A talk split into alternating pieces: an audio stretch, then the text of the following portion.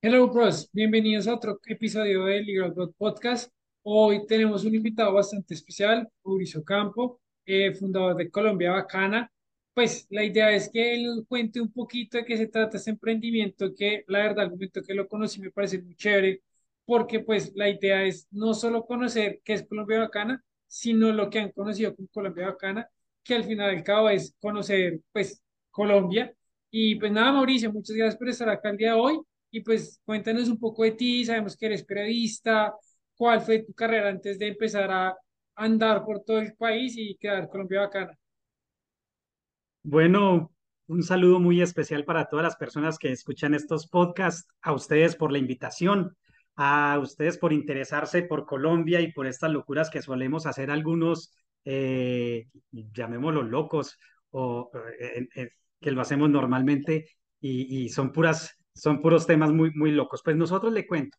Eh, en el caso mío, yo soy periodista, soy comunicador social y periodista de la Universidad de Manizales. Eh, trabajé pues en muchos medios de comunicación y en los últimos años estaba en la Universidad Javeriana eh, en la Oficina de Información y Prensa. No, listo, perfecto. Pero bueno, entonces estuviste, digamos, como periodista, pero ¿cómo te nace, o sea, cómo nace ese espíritu emprendedor o durante estos procesos de periodista, alguna vez pensaste, no, yo tengo que comenzar alguna idea mía propia o cómo nace e- esa idea? Vean, eso, eso que les voy a contar, yo creo que a mucha gente le va a empezar a sonar en la cabeza y que lo ha sentido en algún momento de su vida. Pues imagínense que yo cuando estaba muy pelado y no de la cabeza, sino peladito, joven, eh, soñaba con viajar, soñaba con ser un viajero, soñaba con ir lejos, con conocer culturas, conocer gente.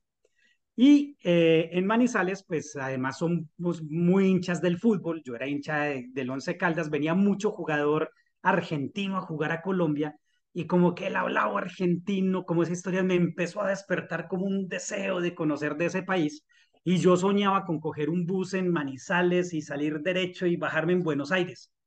Ese era como, como, como un sueño que tenía yo de niño, que empecé a desarrollar ya desde que empecé con el tema del periodismo. Desde muy peladito yo sabía que, que yo quería ser periodista. Luego, cuando soy periodista, pues empiezo a trabajar en medios de comunicación y empiezo a cubrir mucho las noticias de, del eje cafetero, sobre todo porque empecé a trabajar en el diario La Patria, el diario local, eh, eran, eran de mucha violencia. Estábamos eh, viviendo, era la época de pleno conflicto, estoy hablando a partir de 1998 que empecé a trabajar ya con medios de comunicación. Y básicamente mi trabajo era ir a, ir a tomas guerrilleras y cubrir secuestros, etcétera, etcétera. Eso, eso lo pone uno a reflexionar mucho y le pone a vivir un periodismo como que no se lo enseñan uno en la academia. Yo creo que a todos nos ha pasado eh, que cuando salimos a la vida profesional nos damos cuenta que esas herramientas o lo que nos da la universidad nos da herramientas, pero no nos da todo el saber. A eso nos ocurre absolutamente a todos. Pues eso, eso ocurrió un poquito en, en lo que yo estaba haciendo. Eh, luego, pues empieza toda la evolución del tema del periodismo, empiezo a recapacitar un poco sobre lo que estábamos haciendo desde los medios de comunicación, que pues muchas veces nos quedamos es en lo negativo, muchas veces nos quedamos en la denuncia y, lastimosamente, pues también por las dinámicas del país y la forma como se ha hecho el periodismo cotidianamente en, en Colombia, pues hace que todos eh, como que pensemos que sí, que Colombia es violencia, que Colombia es todo lo malo y por allá hay alguna empresa que tiene que pautar para poder decir algo bueno. Cuando empiezo a trabajar en un noticiero de televisión eh, nacional, que desde, desde el departamento del Meta, yo era el corresponsal en, en el departamento de Meta, pues empiezo a darme cuenta que estábamos como periodistas siendo como, como utilizados por, por la situación de país. Entonces eh, empieza uno a darse cuenta que, que sí hay otra forma de hacer periodismo y que no está dentro de los medios tradicionales de, comunicación. Eh, me voy a hacer una maestría afuera, ahí cumplí mi sueño, me fui para Argentina a hacer una maestría, eh, regresé a Colombia y es donde empiezo a trabajar con la Universidad Javeriana y ahí ya empezó a tomar forma este tema de Colombia Bacana, porque entonces decíamos, bueno, ese sueño que tenía de viaje hacia afuera, yo creo que es mejor hacerlo adentro. Esa, esa, es, ese, ese recorrido que pude tener el periodismo, eh, pensando en las cosas positivas, de pronto era mejor utilizarlo adentro contando historias bacanas y no esas que, que me había tocado contar como, como profesional en el periodismo. Y empecé a darle forma. Esa empezar a darle forma es decir, bueno, ¿cómo va a ser las dinámicas? ¿Qué nombre le vamos a dar? ¿Bajo qué pretextos o premisas nos vamos a mover? ¿Cómo lo vamos a sostener? ¿Y cuándo vamos a iniciar? Entonces eh, tuve la posibilidad por ahí de pensar este proyecto ya como tal por ahí ocho años, en que empezamos a soñarlo, en que empezamos a ver cuáles iban a ser las dinámicas. Agarré un grupo de compañeros y empecé a, decirles, venga, mm, estoy en este proyecto, empecemos a mirar nombres, proponía nombres y a nadie le gustaba hasta que un día, eh, después de mucha reflexión y que todos me decían, no, ese nombre de viaje por yo no sé qué, pues nombres muy como muy comunes eh, me fui a buscar palabras muy colombianas. Y hay una que yo usaba todo el tiempo y ahí fue donde caí en la cuenta. Cuando agarré el diccionario de colombianismos, yo dije, claro, yo todo el tiempo estoy diciendo qué bacano, qué bacano, qué bacano. Pues yo creo que va a ser por ahí. Agarré Colombia y lo único bacana, ya empezamos a mirar por ahí alrededor eh, qué había con respecto a eso. Las redes estaban libres, los dominios estaban libres, era una palabra como tan cotidiana, pero como que no la habíamos empleado para eso y encontré como un mundo a mi disposición. Y también logré convencer a esas personas que me estaban asesorando de que Colombia Bacana era un nombre bacano para este proyecto. Mauricio, y para las personas que nos escuchan y no saben aún qué es Colombia Bacana, ¿cómo eh, la describirías? ¿Cómo lo definirías? Eh, qué ramas tienen, cuál es su propósito, pues digamos como una introducción general para que la audiencia que nos escuche y pues de aquí en adelante sepa a qué nos referimos cuando hablamos pues del proyecto. Muy bien, me encanta. Ojalá, ojalá yo pudiera iniciar siempre las entrevistas con no quién soy, sino qué hacemos, porque ese qué hacemos a mí me llena de orgullo.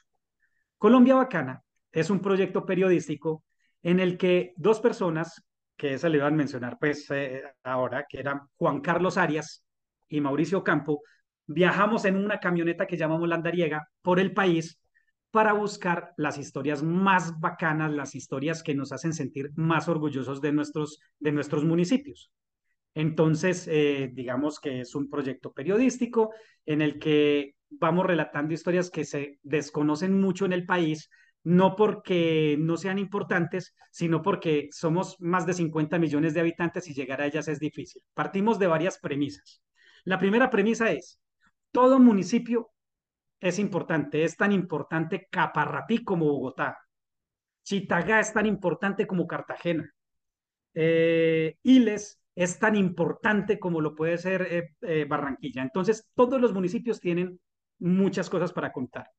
Segundo, eh, insistir en que las historias buenas también a la gente les gusta. El periódico, el noticiero, eh, todos los medios de comunicación arrancan siempre por la noticia más fuerte, a no ser de que sea algo de deportes y que ganamos algún oro o algo, pero casi siempre arrancan con un accidente, con un robo, con, con un desfalco de políticos, con algo de los militares, etc.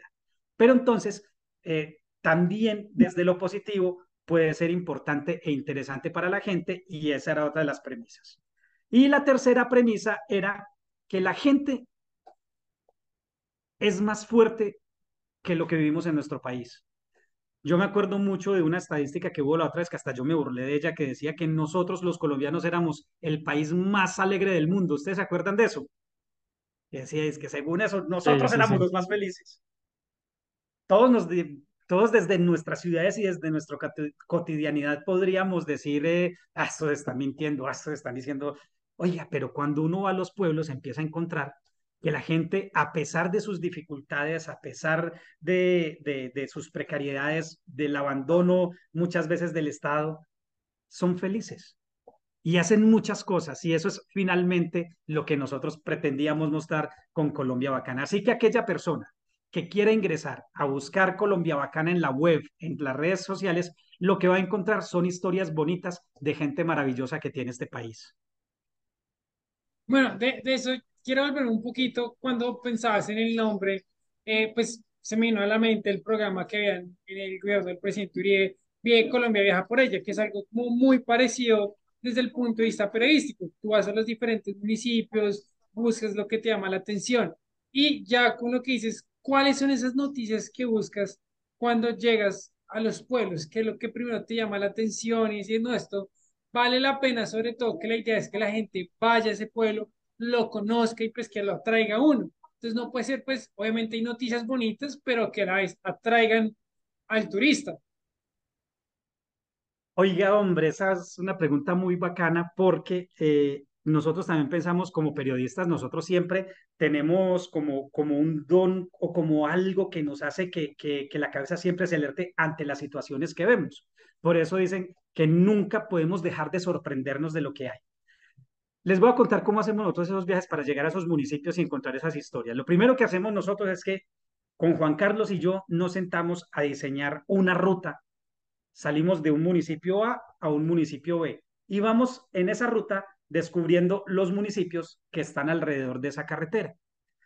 Entonces, eh, nosotros llegamos a ese primer municipio, llegamos y contactamos generalmente a las alcaldías, generalmente a la misma comunidad. Hay veces nos sentamos a, tomarnos un café con un pan o con lo que haya en una cafetería y empezamos a preguntarle a la, a la gente. Oiga, y la pregunta es lo más sencillo.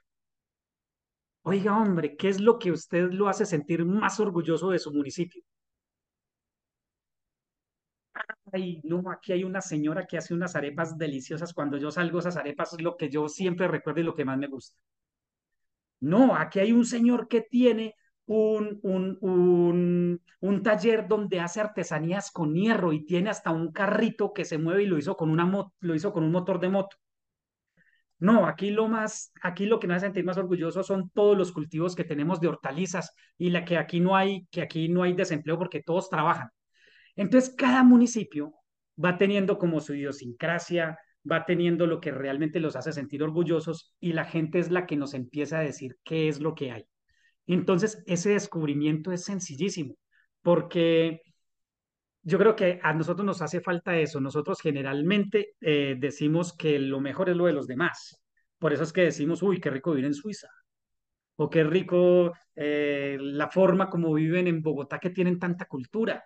O en Barranquilla que, o, en, o en Santa Marta que tienen el mar al lado.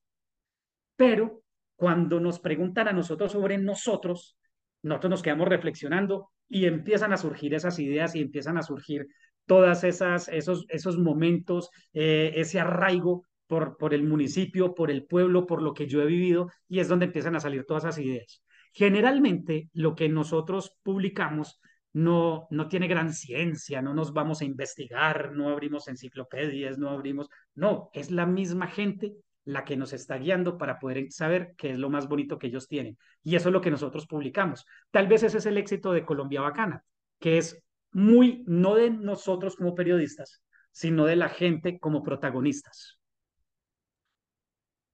Mauricio, y yo te hago otra pregunta. Eh, ¿Cómo hacer para que la gente, como tú viste al principio, la mayoría de noticias pues son negativas, pero también tiene una lógica y es que son amarillistas y el ser humano se interesa es por ese tipo de noticias y los medios de comunicación se aprovechan, entonces los titulares son eh, buscando como pues algo negativo para que la gente haga clic o el noticiero son llenos de estas noticias para que la gente sienta angustia y como que quiera como verlo, o sea, eh, es como una estrategia.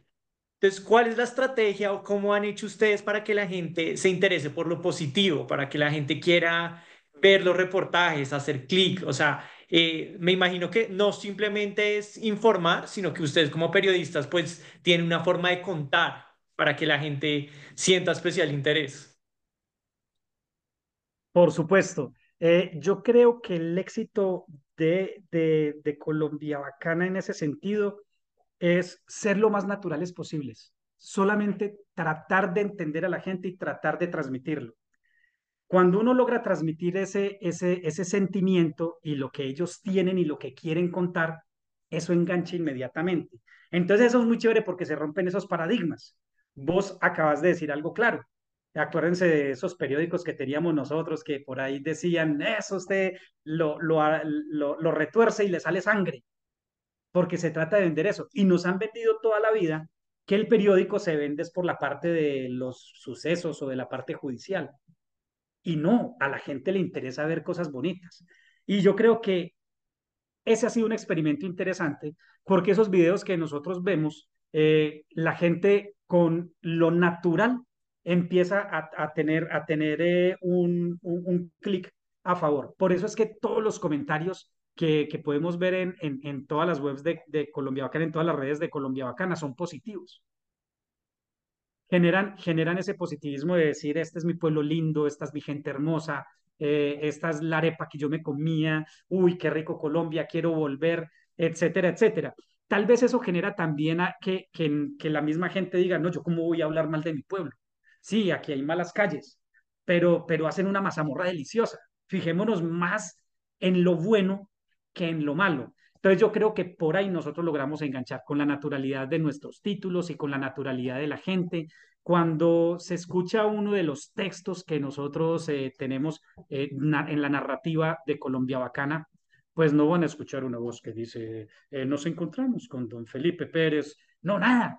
Aquí la historia es, Don Felipe Pérez iba pasando por la, por, por la vía principal de Mutisco, el norte de Santander, y ahí nos dimos cuenta que él llevaba tal y tal cosa. Entonces, la narración se hace mucho más natural y mucho más de la cotidianidad de la gente.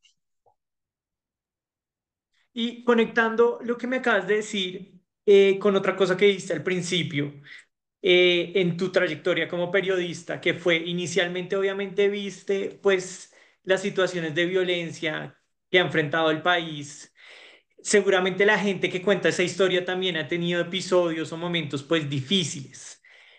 Eh, y yo cuando pues hablan de una noticia positiva, no necesariamente lo negativo eh, hay que como ocultarlo, sino de pronto es como la fuente de cómo a pesar de lo difícil, esta persona ha hecho esto o vive de determinada manera o ve la vida de determinada manera es como una fuente también para que la historia sea más poderosa, sobre todo en municipios que me imagino que pues tienen muchas dificultades. ¿Es ustedes lo, lo, lo, toman o, o pues o, digamos no, no les interesa tanto? Pues porque hace que también la historia sea más potente.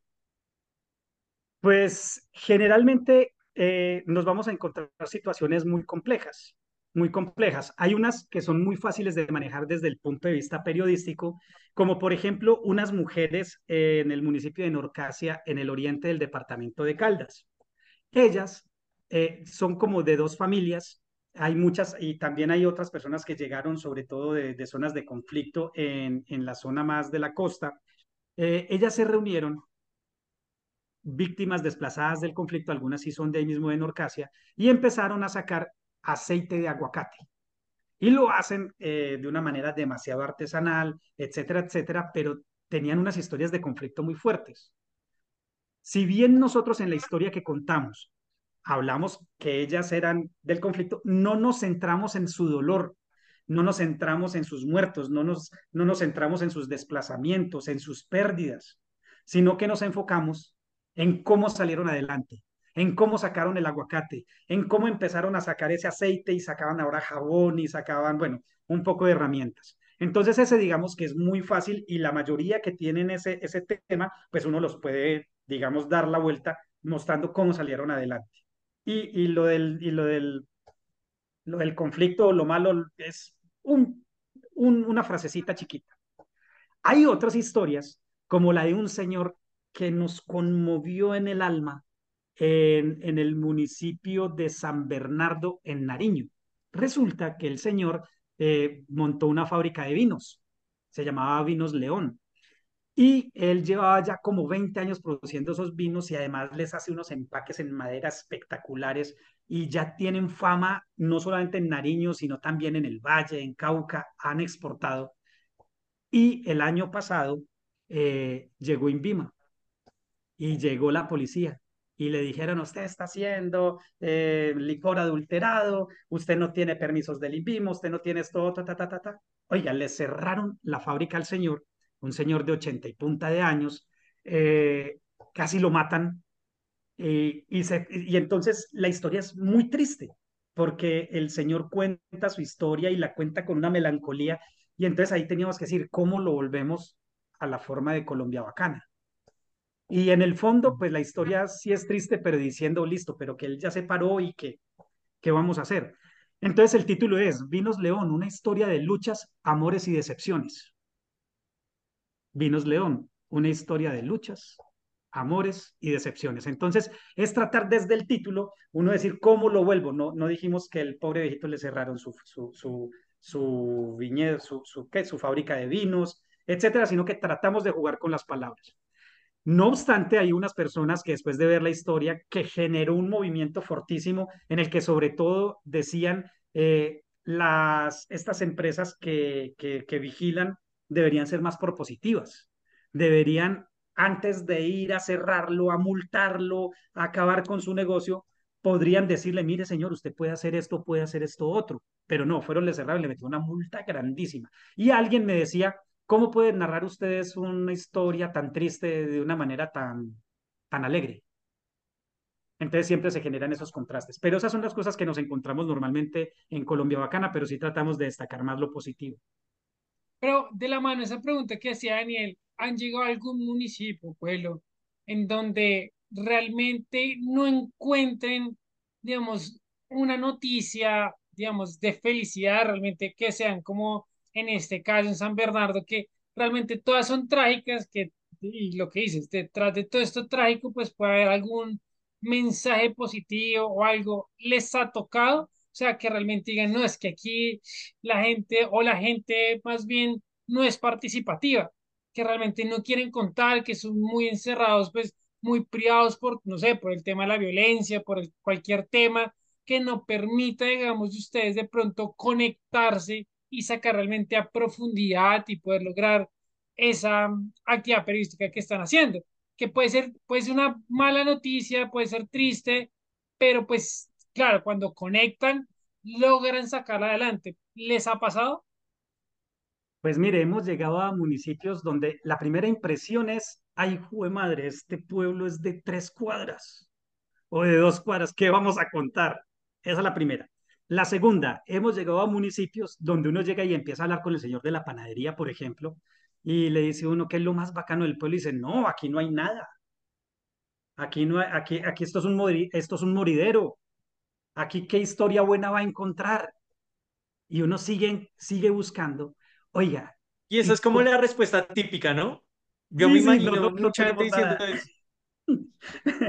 es, es muy típico, pero cuando empieza uno a hacer el descubrimiento se da cuenta que sí es maravilloso el pueblo y que tienen muchas cosas. De pronto no, no, no tienen demasiadas como lo pueden tener otros municipios, pero siempre hay algo muy positivo.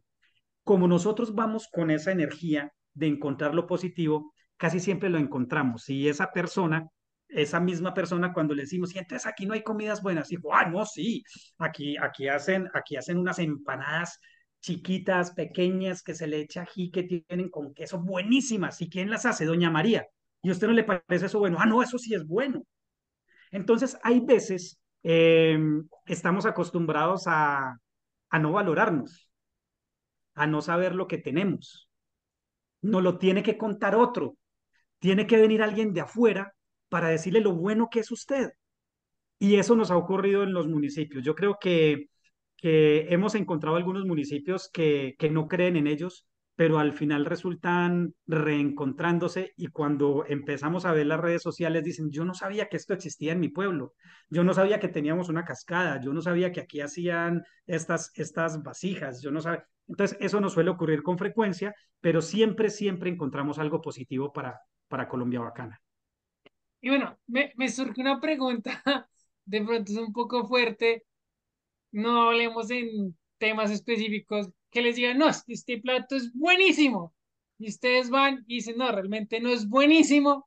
¿Cómo, cómo lo toman? O sea. ¿cómo toman que les recomiendan algo? Porque, pues claro, cada quien pues, tiene sus gustos y ustedes dicen, no, realmente no vale la pena de pronto hacer la noticia de esto, pues porque la idea es que el turista venga y pues yo no le recomiendo algo que sea malo. Entonces, ¿les ha pasado también cómo manejan eso? De ver si vale la pena, no vale la pena, de esas recomendaciones que tiene pues cada persona en su propio pueblo. Pues es que eso es tan complejo porque yo le pregunto, ¿a usted le gustan las hormigas culonas? No, a mí no.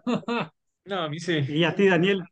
Sí. Pero pregúntele a un santanderiano seguramente deben estar diciendo en este momento, uy, pero ¿cómo van a decir que no si eso es lo más rico? Les Mm, pregunto, ¿ustedes han comido cuy? No, no, ¿No? ¿Y comerían? sí. De pronto, de pronto sí, de pronto. Pero entonces algunas personas de pronto lo comen y no les gusta, pero no es la normal. Entonces, en cuanto a esa pregunta, eh, nosotros somos muy respetuosos de la cultura, somos muy respetuosos de la idiosincrasia y finalmente eso es lo que queremos encontrar como con Colombia Bacana. Esas cosas que a pesar de que nosotros somos un mismo país, las encontramos tan diferentes, pero son tan válidas como lo de los otros. Entonces, eh, ahí, hay, hay un tema, ahí hay un tema muy importante y es, yo creo que el respeto que nos merecemos como colombianos. Sí nos ha pasado, por ejemplo, que nos dicen, uy, aquí, ojalá no nos estén escuchando, aquí se nos apareció la Virgen en un sitio y es un sitio donde, donde eh, en época de, de, de esa Virgen eh, todos bajan y la ven. Y nosotros, ah, bueno, pues vamos a ver dónde se apareció la Virgen y miramos a ver cómo lo metemos dentro de nuestras historias. Oiga, hermano, y empezamos a bajar loma, hágale y baje, pero no, pero hágale, hágale de cuenta que usted está bajando una peña y a eso tiene una, unas medias escalas, unas medias piedras, hasta que llegamos al fondo del cañón y llegamos y había un, como un altar, como donde tenían la Virgen, pero eso estaba en, en pésimas condiciones. Eh, como que bajan, le dan las flores, pero no, no, no, no es que lo cuiden demasiado, sí tenía unas placas por ahí de los milagros que había hecho la Virgen. Nosotros decíamos, bueno, ¿y aquí qué vamos a hacer? Y luego vuelva y suba. Y nosotros dijimos, uy, no, pero ¿por qué nos llevaron hasta allá? Finalmente eso no salió en ninguna historia porque no, no cabía, no, no había una historia grande que nosotros pudiéramos mostrar, además de unas imágenes que luego mostramos en, en, fotos. Eh, pero pero suele, suele ocurrir, pero digamos que, que tratamos de respetar todas esas situaciones que nos presentan en cada municipio. Mauricio, yo tengo otra pregunta con algo que diste muy al inicio y fue que y, me- nos vemos muy reflejados tanto en el proyecto de ustedes como en nuestra firma de querer trabajar por Colombia. Entonces tú decías, bueno, yo al principio vi todas estas noticias de violencia y ¿por qué decidiste quedarte en Colombia y aún mayor hacer este proyecto que reversa y es lo opuesto? Trata de mostrar lo opuesto. Nosotros también, uno siempre dice y, escucha en la calle como no, yo me quiero ir de Colombia, Colombia, mejor dicho eso, uno porque se quisiera quedar acá, el sueño de todo el mundo es irse. Yo pienso y con Mateo creo que pensamos muy diferente y es no, nosotros valoramos mucho Colombia y queremos hacer cosas por Colombia. En un nivel personal, ¿qué fue lo que te hizo cambiar de visión o qué fue lo que sentiste para decir no? Yo, pues sí, Colombia tendrá sus problemas, pero yo quiero ver es lo positivo y yo quiero resaltar lo positivo. Esa pregunta es como, para mí es como muy difícil responderla, porque, porque yo lo que veo anormal es haberme ido a otro país o a otra parte a, hacer, hacer algo. Eh, como que dentro de mí está, no, este es mi país, eh, aquí es, es, el país que me ha dado todo, desde que nací, desde que estudié, con dificultades o no. Cuando digo el país, no es que el Estado nos haya ayudado, porque pues eso es muy utópico e, en, en Colombia. Eh, estudié con muchísimo esfuerzo la universidad, haciendo rifas, etcétera, para poderla pagar. Eh, pero, pero yo creo que ese, esa conciencia que debemos tener como periodistas, no quiero hablar mal de, del periodismo actual, es muy complejo, pero yo siento que nosotros como periodistas y desde una labor social tenemos mucho por hacer y las cosas se hacen donde lo necesitan a uno. O sea, usted, usted seguramente no, mm, no va a ir a, a un, a un sitio donde hay mar a ir a hacer una piscina por decirlo de alguna manera. Yo creo que Colombia necesita de personas que creamos en ella. La gente necesita de personas, en el caso del periodismo, que las puedan mostrar.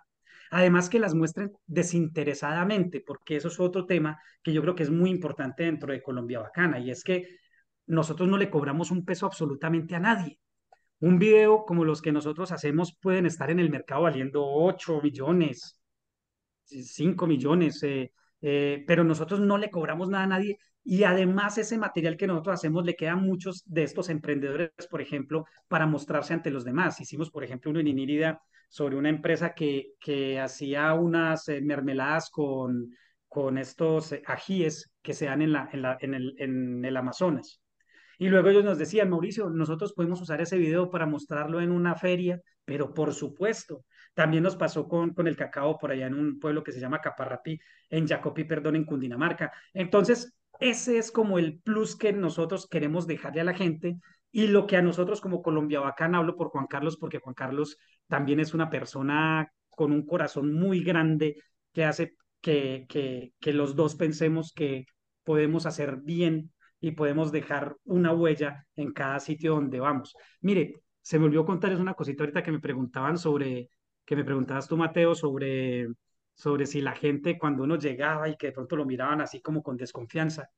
Nos ha pasado en algunas partes que hemos llegado y nos empiezan y nos miran como raro y empiezan a decir como monosílabos, como que no quieren hablar mucho. Y cuando empiezan a escuchar de qué se trata Colombia Bacana y empiezan a escucharnos, su clic, su mente hace un clic distinto y ya hay sonrisa, ya nos llevan, ya nos muestran y al último no quieren que nos vayamos o como nos ha pasado en algunas ocasiones, cuando nos vamos la gente resulta llorando. Ha sido algo increíble.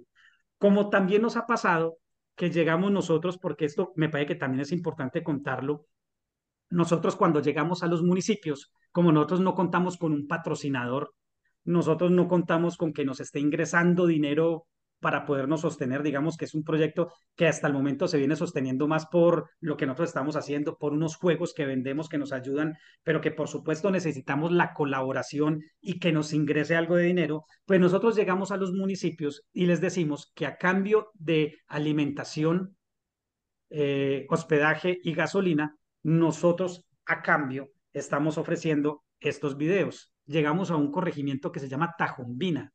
Eso es del municipio de La Cruz en Nariño. Y dijimos pues que no teníamos como, como dónde, dónde dormir, que si había algún sitio donde podíamos dormir. Y un señor, después de tres minutos de hablar, nos dijo, sí, se pueden quedar en mi casa. ¿En serio? Sí, sí, yo vivo aquí abajito y no hay ningún problema, ustedes se van conmigo y duermen en mi casa. Y apenas nos conocían. Entonces ahí es donde nosotros decimos que sí, Colombia, como dice nuestro eslogan, es un país mágico por descubrir. Bueno, tengo, tengo una pregunta de lo último que hice y de la que decía de pronto, no sé en qué municipios han estado, o sea, no, no sé todos los que han podido visitar, pero obviamente sabemos municipios que hay problemas de orden público.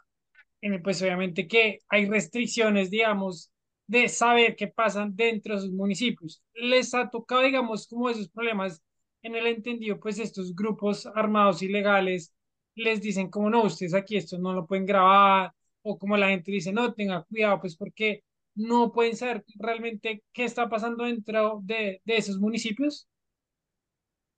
En el mapa, en el mapa eh, de, de, orden público de, de, de, Colombia, si yo les digo a ustedes Cauca, ustedes dicen, oh, no, ok, ok, dicen ustedes, no, yo lo pensaría. Mm, Nariño, norte de Nariño o Nariño, mm, Norte de Santander, mm, pues le cuento, le cuento que nosotros hemos estado en esos tres departamentos. Estuvimos en el sur de Cauca, estuvimos en Mercaderes, estuvimos en Patía, estuvimos en Florencia, eso es Cauca. En, en Nariño, pues llevamos un poco, eh, llevamos, 60 y, llevamos 66 municipios visitados. En norte de Santander es esta última ruta que tuvimos, en este momento ya la terminamos, y estuvimos en Chitagá, Cácota, Silos, Mutiscua.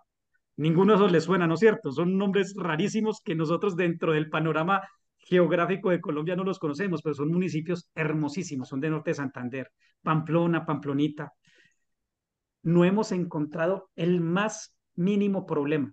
Nos hemos desplazado sin problema. Por supuesto, nosotros tenemos precauciones siempre que llegamos a un municipio y vamos para el siguiente ya la gente sabe que vamos para allá, porque ya han visto nuestras publicaciones, porque saben, porque ves, nos dicen, ¿por qué no vienen a mi municipio que está ahí cerquita? Entonces nosotros siempre hacemos las averiguaciones y decimos, eh, ¿hay algún inconveniente? No, no hay inconveniente. Háganlo. Hasta ahora no hemos tenido problemas. Hubo un municipio en, en Cauca que nos dijeron, eh, aquí nos podemos mover por este lado, es mejor que no vamos hacia la montaña porque en la montaña hay problema. Perfecto. Porque además, dentro de la política de Colombia Bacana está, si no podemos entrar ahorita, pues entramos después. No hay problema, las historias siempre van a estar ahí. Pero hasta el momento no hemos tenido problema. Tuvimos problema al principio de Colombia Bacana, salimos en noviembre de 2020 por el tema de COVID. Cuando llegamos a algunos sitios eh, nos decían, no, ah, no se puede venir aquí porque el pueblo está cerrado. Ah, bueno, después vamos. Y así lo hicimos, después volvimos, pero eso nos pasó así al principio cuando, cuando inició el proyecto ya en campo. Mauricio, ¿y tienes alguna historia que, eh, o historias que nos quieras contar que, digamos, que tengas un ranking, que tú digas, no, es que esta historia yo siempre la recuerdo y me causa mucha felicidad o fue muy importante para mí? Eh, que nos puedas contar, o si tienes una, dos, tres, las que se te vengan a la mente, que, que hayan generado más impacto en ti también, que también te hayan de pronto inspirado más, en decir como, wow, por eso es que estamos haciendo lo que hacemos. Hermano, pues, ¿cómo le parece que esa, esa pregunta nos la han hecho con alguna frecuencia? Lo mismo que qué vale hacer, qué, qué historia, qué, qué, qué anécdota en algún municipio. Y, y, y, y cuando nos la preguntan, nos hemos quedado tanto Juan Carlos como yo como bloqueados, como, ¿qué decimos? Entonces, ¿sabe qué es lo que hicimos nosotros? Empezamos a anotar las anécdotas en el celular. Tenemos un, WhatsApp que se llama Anecdotario, que es lo de Colombia Bacana. Y en este momento tenemos 39 historias. Todas son maravillosas y todas nos han impactado, por eso están en el, en anecdotario. Los invito a que me digan un número del 1 al 39 y les cuento esa historia. Eh, siete. La 7. La pérdida de las llaves. ¿Cómo le parece? pues nosotros andamos eh, con un vehículo, con una, una camioneta que es 4x4 y con un remolque. En ese remolque tenemos energía solar, o sea, nos podemos abastecer. En el remolque también tenemos cosas de trabajo y cosas de la casa. Estábamos en, el, estábamos en Guaviare, estábamos en San José del Guaviare, en un sector que se llama, eh, que se llama la Serranía de la Lindosa, y esa noche dormimos en una carpa, en una finca que nos prestaron ese día. Como estábamos en época de, de COVID, por la época, había una señora que era la, la suegra del señor que nos invitó, brava, como ella sola. Entonces, por la mañana nosotros fuimos a ir al baño y eso que queda afuera, y pues uno al baño iba sin, sin tapabocas. Y la señora se le enojó al hombre y le decía, pero mire, usted trae a esta gente, no usa tapabocas, ¿cómo se le ocurre? Esa misma noche, ellos necesitaron, como quedaba en zona rural, que alguien les llevara a la hija a, la finca y nosotros dijimos, no, nosotros podemos ir por ella. Entonces la señora ya como que cambió con otro y dijeron, ah, no, estos muchachos son como buena gentes. Pues al otro día, cuando íbamos a salir, después de haber llegado por la noche, se desaparecieron las llaves de la camioneta. No había llaves y esa señora se fue a ayudarnos a buscar y empieza a alegar y a decir, si ve, yo por eso es que le digo a, Samuelito, que era, el, que era el señor de ahí, yo siempre digo a Saulito, yo siempre le digo a Saulito que las llaves las tienen que dejar en una sola parte y no las dejan en una sola parte, así se les van a perder. Oiga, tuvimos por ahí unas cuatro horas de cantaleta de la, de la suegrita. Y nosotros esas llaves perdidas, perdidas, y resulta que mis llaves, porque tenemos dos, entonces unas llaves se desaparecieron que yo creo que fueron las mías realmente y Juan Carlos tenía guardado dentro del remolque las de él, entonces no, no, no habíamos podido sacarlas. Pues resulta que las benditas llaves las habíamos dejado en el remolque.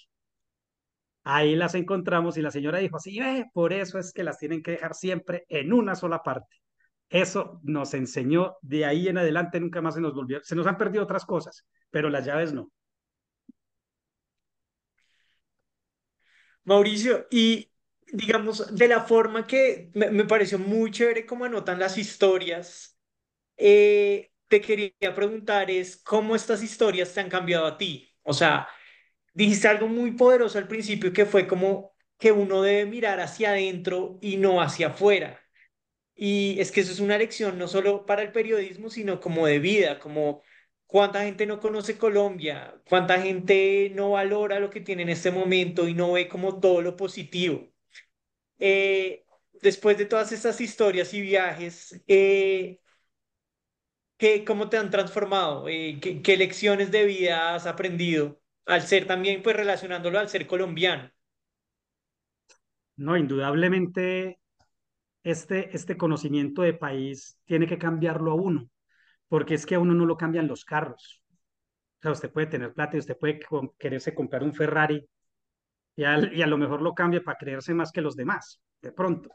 Eh, la vida no le cambia a uno porque conoció San Andrés y se tiró al mar y vio lo bueno que es. Usted viene y le cuenta a la gente lo que es. Pero cuando usted tiene la posibilidad de hablar con un pescador allá antes de tirarse al mar que le contó su historia de vida, etcétera, eso nos enriquece.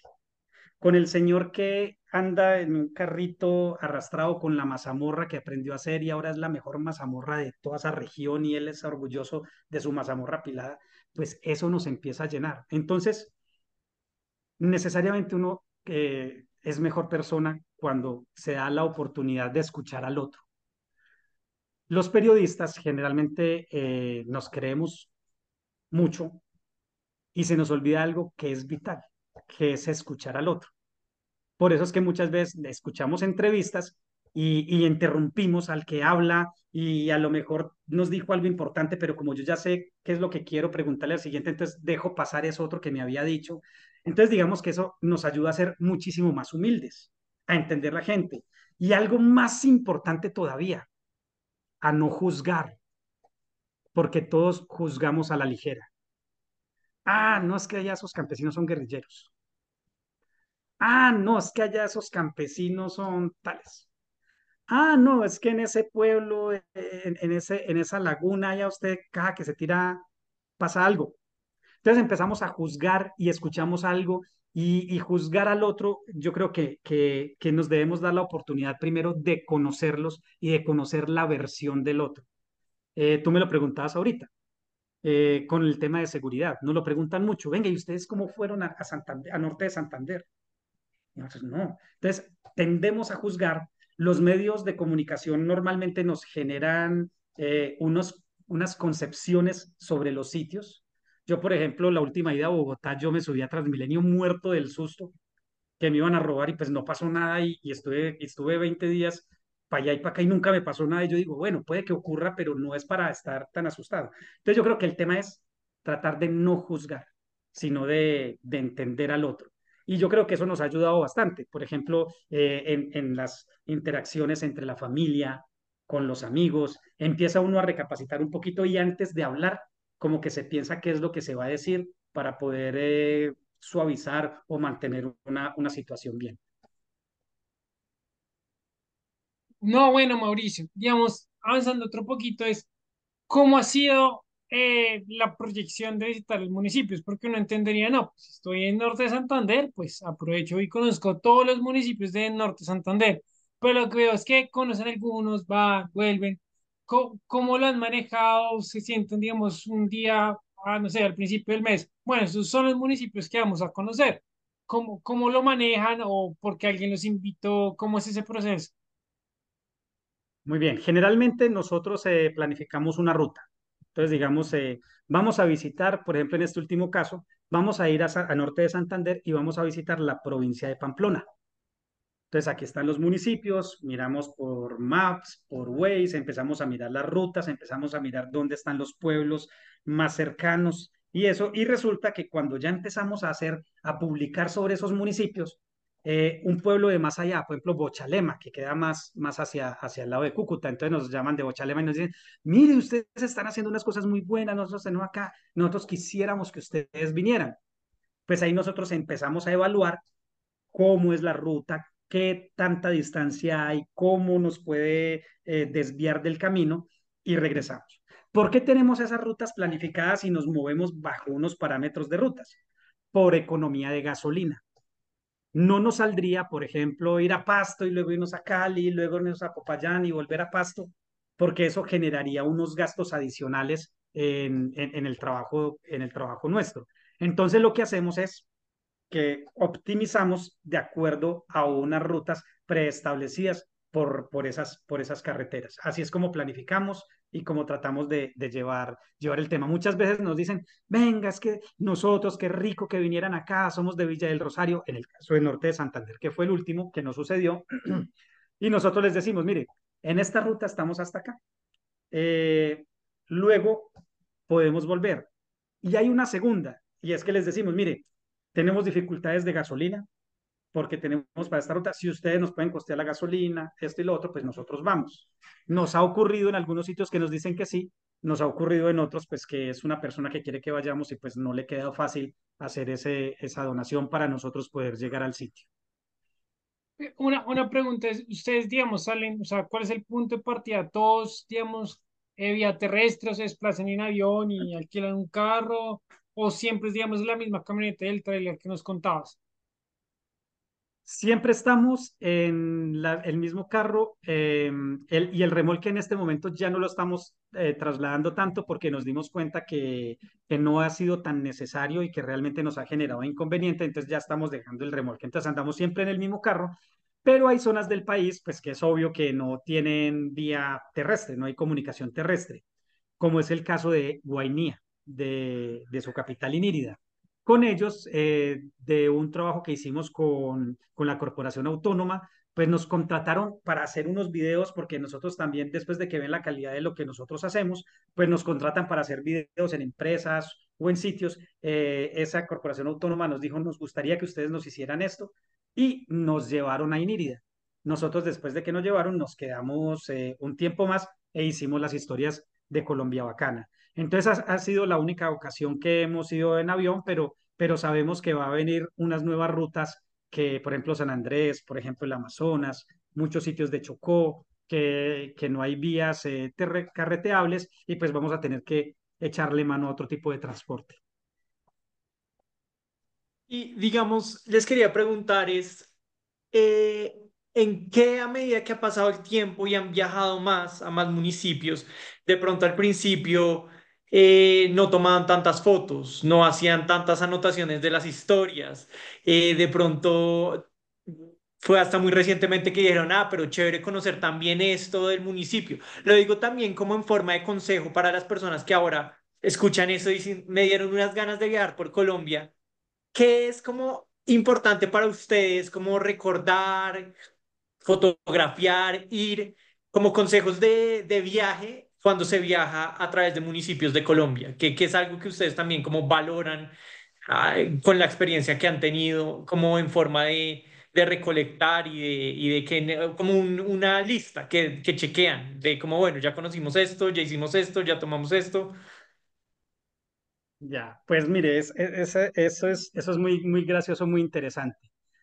Em, lo primero es que eh, todos los días uno aprende cosas, aprende algo y las experiencias hacen que se vaya, eh, digamos, optimizando las, las situaciones. Entonces nos ha pasado, por ejemplo, que al principio nosotros cuando llegábamos a un, a un municipio y nos decíamos, ay, hay una finca de una señora que hace unos vinos deliciosos, vamos, y quedaba dos horas.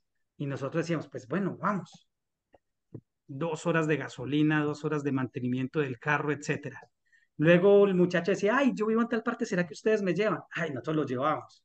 Otra hora de gasolina. Entonces empezamos a optimizar y a decir, primero, como Colombia Bacana, eh, no vamos a salir tanto a la zona rural a no ser de que sea indispensable o que tengamos las condiciones de gasolina o que nos presten un carro la misma comunidad para hacer esos viajes. Entonces, ahí, por ejemplo, ya hay un cambio de cómo empezamos nosotros a cómo lo estamos haciendo hoy. Hoy nos limitamos un poquito más de ir a esas zonas muy, muy rurales, aunque las ganas siempre vuelven y nos llevan a uno, pero tratamos de, resumir.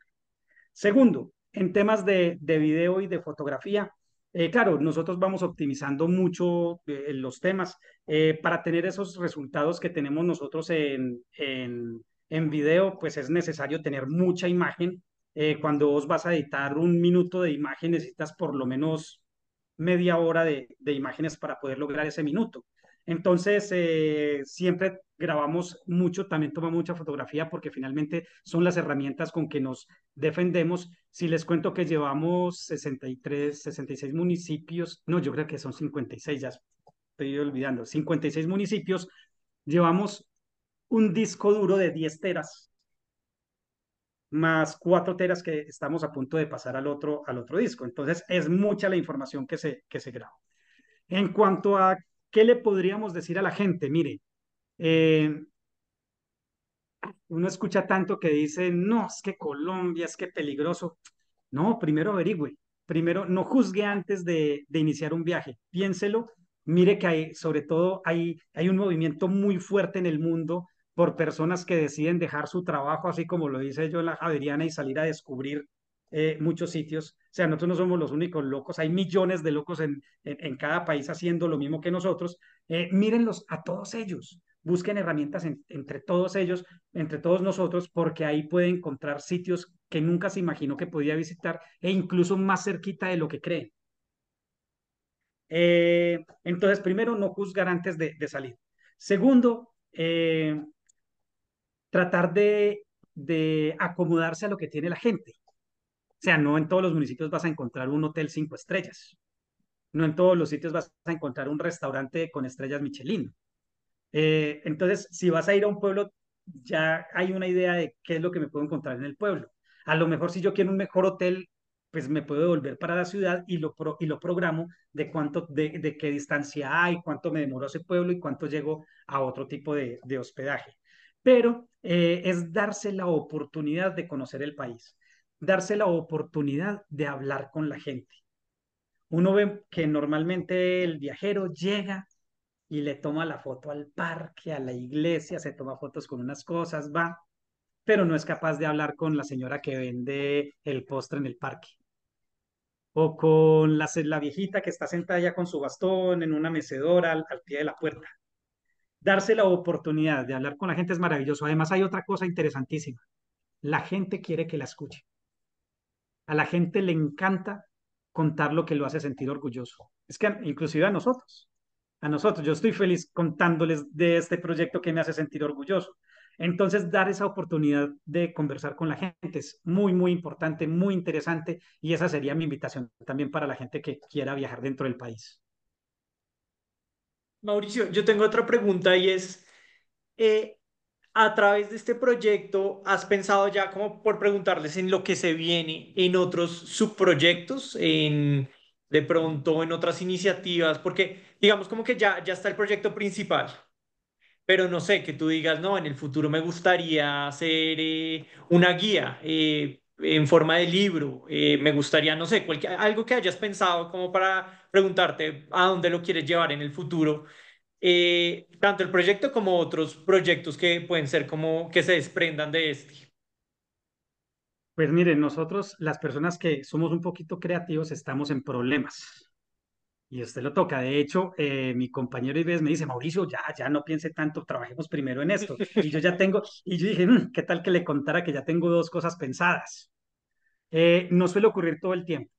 Colombia Bacana como tal, eh, digamos que tiene todas las historias y de todo lo que hemos estado hablando ahora, pero tenemos una manera de nosotros podernos so sostener. Y para eso entonces empiezan las cosas que tú dices. La primera, eh, estamos creando juegos, unos juegos maravillosos tenemos el mejor juego que existe en el mundo para conocer nuestro país. Imagínense ustedes un, un tablero que además es en una cuerina que usted lo puede doblar, que lo puede guardar en el bolso, etcétera, eh, con unos destinos de Colombia en el norte, en el sur, varios destinos. Y el juego consiste en que andamos en un carrito porque el juego tiene unos carritos como fichas en los que tú te vas moviendo entre pueblos porque tienes que visitarlos después de salir de Bogotá y luego regresar a Bogotá viéndolos visitados. Es un juego maravilloso. Creo que Mateo lo alcanzó a ver allá sí. en, el, en, en, un sitio donde coincidimos y, entonces ese juego es una de esas creaciones.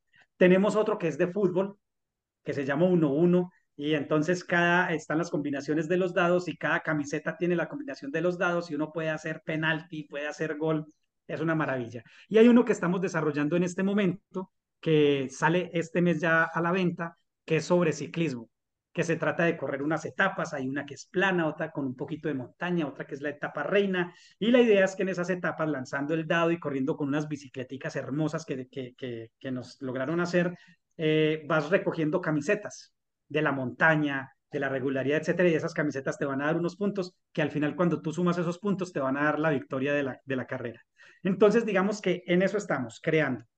Y tenemos algo hacia, pensado hacia el futuro y es eh, generar rutas de viajes, convertirnos en una especie de facilitadores de rutas de viajes donde toda esta big data que estamos recopilando de, emprendimientos de fincas que después de la pandemia han convertido en sitios turísticos, eh, de restaurantes, de sitios donde venden eh, postres, etcétera, que ya lo tenemos, vamos a generar o pensamos que en algún momento vamos a generar esos, esas rutas para, para ofrecerles a la gente. Pero, pero todo va paso a paso, todo va con calma. Yo creo que el emprendedor tiene que aprender a pensar en que no todo te va a dar plata inmediatamente. Nosotros, ejemplo, llevamos tres años y todavía no, no se ha podido. Andamos dándole y esperando que podamos encontrar un, un, buen patrocinador. Por eso estamos sembrando, en algún momento vamos a cosechar. El emprendedor también eh, suele, suele eh, a la primera dificultad desechar, decir no más, pero esas dificultades lo que le generan a uno es posibilidades. Eh, entonces también eso hay que agarrarlo. Entonces yo creo que los emprendedores tenemos que empezar a pensar, a ser más calmados, a ser más racionales y a pensar que, que las cosas tienen solución siempre. Bueno, pues yo creo que ya no tengo más preguntas, no sé, Daniel, por lo menos la reflexión que tengo es, y pues cuando te escuché ese día y por eso te decidí invitarte, me parece muy chévere, parece que es una iniciativa que pues debía hacerse más y lo que decíamos al principio, Daniel, de esas noticias que son un poco amarillistas, de pues siempre uno ve lo malo, claro, son tan repetitivas que hasta de pronto uno se lo cree, pero igual lo que decía Daniel, nosotros en este caso, pues creemos que Colombia puede ser un país mejor y pues por lo menos desde el punto de vista tanto como abogados, desde la firma como el podcast, es poder, digamos, generar conciencia de formalizar el, el, país, conocer qué emprendimientos que valen la pena y pues, pues en este caso conocerte a ti, pues conocer esas historias que tanto te emocionan y que seguramente lo terminan emocionando uno también. Entonces, pues nada, Mauricio, muchas gracias. No sé si Daniel tenga algo más que agregar. No, yo preguntas no tengo, eh, solamente quiero decir que me parece pues un emprendimiento increíble, eh, demasiado, demasiado chévere lo que hacen, o sea, desde el propósito hasta cómo lo hacen, hasta cómo lo cuentan, o sea, como que es de los episodios que uno dice, pues como que chévere conectar y conocer gente así es, yo creo que una sensación muy similar a la que tú tienes cuando viajas y conectas con alguien que te cuenta una buena historia. Nosotros hacemos el podcast principalmente por eso. Eh, pues las personas que los, lo están escuchando en este momento seguramente también pues quedarán motivadas, sobre todo a uno le queda una motivación muy grande de como quiero conocer mejor Colombia, o sea, uno porque, exacto, uno se deja como embaucar ahí, como no, eh, inseguridad, eh, un montón de cuentos que al final pues yo creo que por lo menos en lo poco que he viajado, dentro de Colombia como que uno se da cuenta como no, en realidad pues, pues todas las partes del mundo tendrán sus peligros, de eso se trata la vida, pero pues no por eso uno no debe dejar de conocer como donde uno nació, qué chévere al menos poder conocerlo bien. Entonces, Mauricio, de verdad, muchísimas gracias por contarnos pues toda esta historia. Vale, muchísimas gracias a ustedes. Mire, hay, hay muchas personas que, que nos dicen a nosotros, no, es que es que es mejor conocer Colombia que, que el extranjero, nos suelen decir. Y nosotros decimos, no, hombre, mire, o sea, nadie le va a decir que no cuando tiene la oportunidad de viajar al extranjero. Maravilloso, conocer el mundo es maravilloso. Yo he tenido la oportunidad de viajar y, y, y me he disfrutado esos viajes. La cosa es también conocer nuestro país, no, no cerrar la mente a algo, sino por el contrario, abrirla y darnos cuenta que el mundo es demasiado grande y que nosotros no le debemos a la patria donde nacimos, donde crecimos, donde trabajamos, donde estudiamos, donde nuestros padres han hecho y han labrado hasta tener nosotros lo que tenemos hoy. Entonces es darnos la oportunidad de conocer nuestro país, de conocer a la gente. La gente es maravillosa, se puede hablar con ella. Hay veces somos tímidos, pero esa timidez se pierde cuando yo logro eh, mirar a los ojos al otro, y el otro darse cuenta que me puede contar algo. Y lo otro, escuchar, aprender a escuchar un poquito, dejar que el otro hable y, y sacar lo mejor. Y cuando no es lo mejor, cuando, cuando es mucho veneno, pues, ay, desechamos el veneno y nos quedamos con lo bueno. No, listo, Mauricio. Lo último es para nuestros oyentes en donde pueden encontrarlo en las redes sociales, de pronto se quieran contactar contigo, invitarte de pronto a alguien que no hayan visitado algún pueblo y quieran escribirles, ¿dónde los pueden encontrar? Uy, qué rico. Pues mire, nos pueden conseguir en todas las redes sociales, TikTok, Instagram, Facebook, YouTube, como Colombia Bacana. Nos van a reconocer porque hay unas huellitas como de zapatos que tienen la bandera de Colombia. Esa misma es la que tenemos en, en la andariega. Nos pueden ver en la web colombiabacana.com. En la web colombiabacana.com no contamos el día a día como si lo contamos en las otras redes, pero ahí están subidos ordenadamente por cada municipio cada una de las historias que hemos generado de esos 56 municipios que llevamos visitados. Aparte de eso, pues en este momento nos hicieron una invitación desde hace ya como un año de RCN Televisión Internacional en un programa que se llama Turistéate y ahí están pasando todas las historias de estos colombianos maravillosos. Y también los domingos en RCN Radio, 10 eh, de la mañana, en un programa que se llama Lo mejor de los mejores, siempre tenemos una historia de un minuto, un minuto diez que nos dan la posibilidad. Y, mi, y se pueden contactar pues por esas redes, nos pueden contactar o directamente nosotros al WhatsApp 321-495-5436. Ahí estaremos felices de poderles eh, transmitir estas historias, de, de dejarnos invitar, de, de, poder compartir y entablar conversaciones con, con la gente. Por ejemplo, hoy, hoy justamente antes de la llamada de ustedes tuvimos la posibilidad de, de hablar con una radio española, con la radio del País Vasco, se llama Onda Vasca, y una persona inmediatamente nos escribió y empezó, le mandé un video al azar, le mandé uno que es sobre Roldanillo y la señora, una española, dijo, qué maravilla ese pueblo Roldanillo. Entonces todos podemos hacer mucho por nuestro país.